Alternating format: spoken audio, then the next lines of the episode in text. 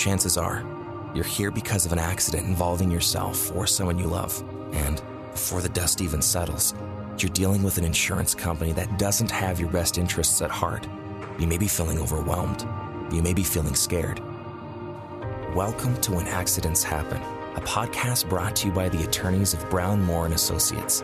With more than five decades of experience, our attorneys are here to guide you through these uncertain times and provide you with the information and answers you need today.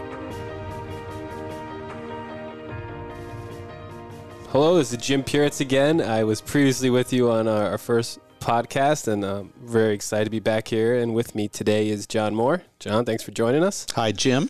And Thank you for having me. And today we're going to uh, dive into one of the conversations that I frequently have, but really questions that are brought to me about what are recoverable damages and also what am I looking at? What, what's the end game? So, what are the type of damages that are recoverable for a client in, in an accident? Sure. In a personal injury case, I tell clients that there are, broadly speaking, two buckets of damages there's economic damages and non economic damages, is the second bucket. Economic damages are those that we can put a hard number on. An example might be medical bills. Uh, another example is wage loss. In other words, if somebody works for $20 an hour and they've missed a week worth of work, 40 hours a week, well, you can do the multiplication there and you know what their wage loss is. And then there's the non economic damages. That is something that there's no formula that can tell you how much you're going to get for that. It's not anything that you can mathematically do. Those are if you make a recovery from an injury and you still have some type of permanent impairment that you have to live with for the rest of your life. That is something for which damages are payable. In addition to that, uh, many people have heard about pain and suffering damages. What that really is, is physical pain and mental suffering. So, in other words, if somebody's lying awake staring at the ceiling at night, wondering how they're going to pay rent or, or put food on the table because they're out of work, that's an example of a mental suffering damage that that is something that you can be compensated for. So let's take a look at those economic damages. I'd like to ask you about that. Oftentimes, I know when I get a medical bill, I don't ever see the number because my insurance takes care of it. Sure. Um, is that something that comes into play here when my insurance pays the bill? Yes. So in North Carolina, we have kind of a crazy way of looking at what you get in terms of a recovery for your medical bills. And the simple way to say it is that a, an injured victim is entitled to recover the amounts that he or she has paid to satisfy the bill or the amounts that somebody else has paid to satisfy the bill. Or if there's still an amount remaining to be paid, they get to recover that amount. So anytime somebody with insurance, and, and insurance could be just health insurance for your employment, it could be Medicare, it could be Medicaid. Anytime they go to a, a medical provider or a hospital, the insurance is usually writing off a certain amount of that bill and not paying it. You may see something on your on your insurance statement that says it's a contractual adjustment. So if I went to the doctor's office and and they billed $100 and the insurance paid $60 and I had to pay $20 and then $20 gets written off, all you can recover in your injury case is $80. All you can recover is the amount that was paid to satisfy the bill or still needs to be paid. So even though the procedure, uh, the treatment cost $100, only 80 of it is something that would be recoverable during the claim. Correct. In an injury case, and that's something that when we are negotiating claims before filing a suit, that's something that the insurance companies are looking at because they know that if we do file suit and head towards trial, that when we are in trial and in a courtroom, all we can introduce, even though the bill may have been $100, the bill was satisfied by the payment of $80. And so all that we can introduce is that $80 number. I think we talked about this in an earlier episode. In fact, I'm pretty sure we did when we talked about whether you should contact your insurer and let them know that there's a bill out there. What happens if insurance isn't taking care of the bill and the hospital alone hasn't sought insurance? How does that affect the eventual recovery? Sure. The hospital has a right to uh, essentially seek a lien on your recovery. And, and a lien, I know we talked about it before, is the hospital will say, well, we want to get paid out of your recovery at the end of the day that you get in your injury claim. And a lot of hospitals want to do that because they get paid more money that way, to be quite honest.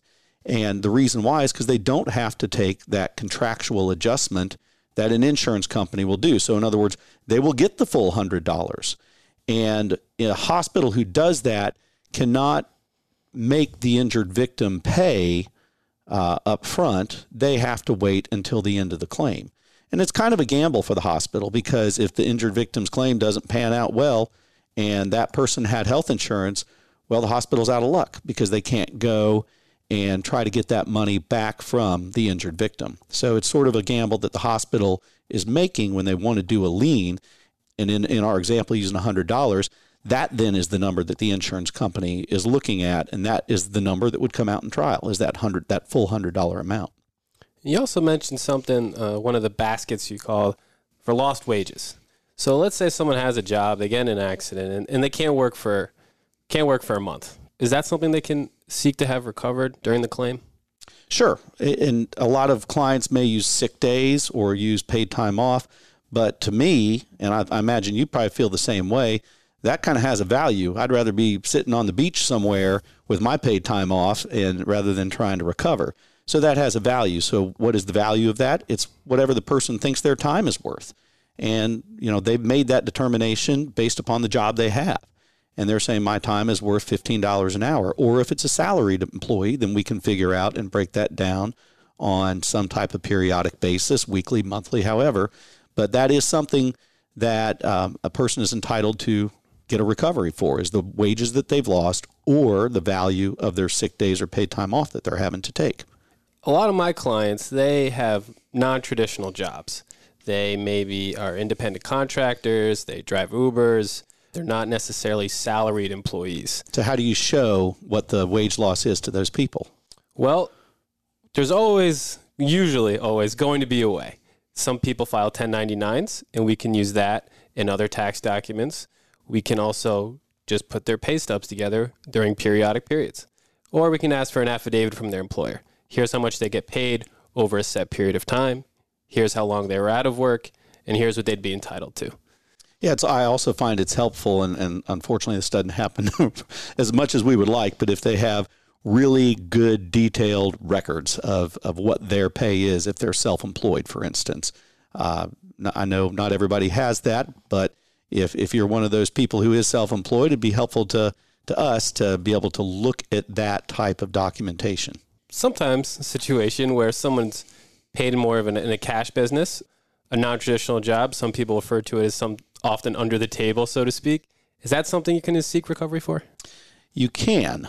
It may not always be in the best interest to do so. And I know you say sometimes, well, I'll say it happens more than sometimes where people are paid in cash, and I understand that. It's a it's the way the economy works. But in, in those circumstances, it's a conversation I have with the client because you are certainly entitled and the law allows you to make a claim for that. However, you've got to be prepared for the attack you're going to get from the other side, especially in a courtroom, as it relates to just not paying your fair share of the taxes. And so, a lot of times, even though it is a claim that we could make, we choose not to for strategic reasons. And the last basket we mentioned, at least for today, would be physical pain and mental suffering. What type of uh, evidence is usually, or what type of injury do you mean by physical pain coming off a car accident? Sure, physical pain coming after a car collision. It could be anything. Just a, um, you know, I've I've got pain in my back as a result of the collision, or it could be somebody fractured a bone and uh, they have the pain associated with that. Pain is usually documented through a person's medical records. Doctors are always asking what the pain is and where the pain is. And that is something that we can rely upon in medical records, physical therapy records to demonstrate hey, this is the type of pain our client had, and this is how long the pain went for.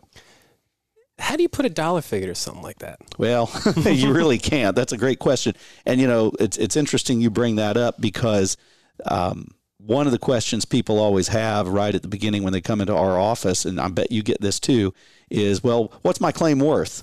and the answer I always give is, I don't know. And I don't know that they're necessarily, that's not the answer they're looking for. But when they understand that they're coming in here and they're still making a recovery from their claim, I don't know how much their claim is worth. Or they're still making recovery from their injury, I believe, is what I should have said. But the, the pain and suffering is not subject to anything. It's just something that we have to do the best we can to illustrate. And it can be photos that illustrate it. It is oftentimes testimony from their friends, their neighbors, their coworkers, their family members. Sometimes it's testimony from themselves. But it's it's really something that when you go into a courtroom and there's 12 different people on each jury panel, you never know what you're going to get. Yeah, that's a good point. Uh, oftentimes, and we all get, I get the question always, what's my claim worth? I'm sure every attorney in this field gets that question. And the answer I often give is, is either what a jury will award you, what a jury will say. And then the other way of looking at it is it's my job to get the most for you until the other side says no. And then we'll make a decision what to do next. Yeah. I guess I could say, when they ask that question, I could say, well, whatever you're willing to take for it. All right. Well, thank you for coming in today. Uh, and thank you for helping to explain what people can hopefully get from a claim in a personal injury lawsuit. Thank you for having me, Jim. We appreciate you joining us on this episode of When Accidents Happen. To learn more about today's discussion or to tell us your story, visit our website at brownmoorelaw.com. That's B R O W N M O O R E L A W.com or call 704 335 1500. The insights and views presented in When Accidents Happen are for general information purposes only and should not be taken as legal advice for any individual case or situation. The information presented is not a substitute for consulting with an attorney, nor does tuning into this podcast constitute an attorney client relationship of any kind. If you're ready for the personal attention you deserve, contact Brown Moore and Associates today.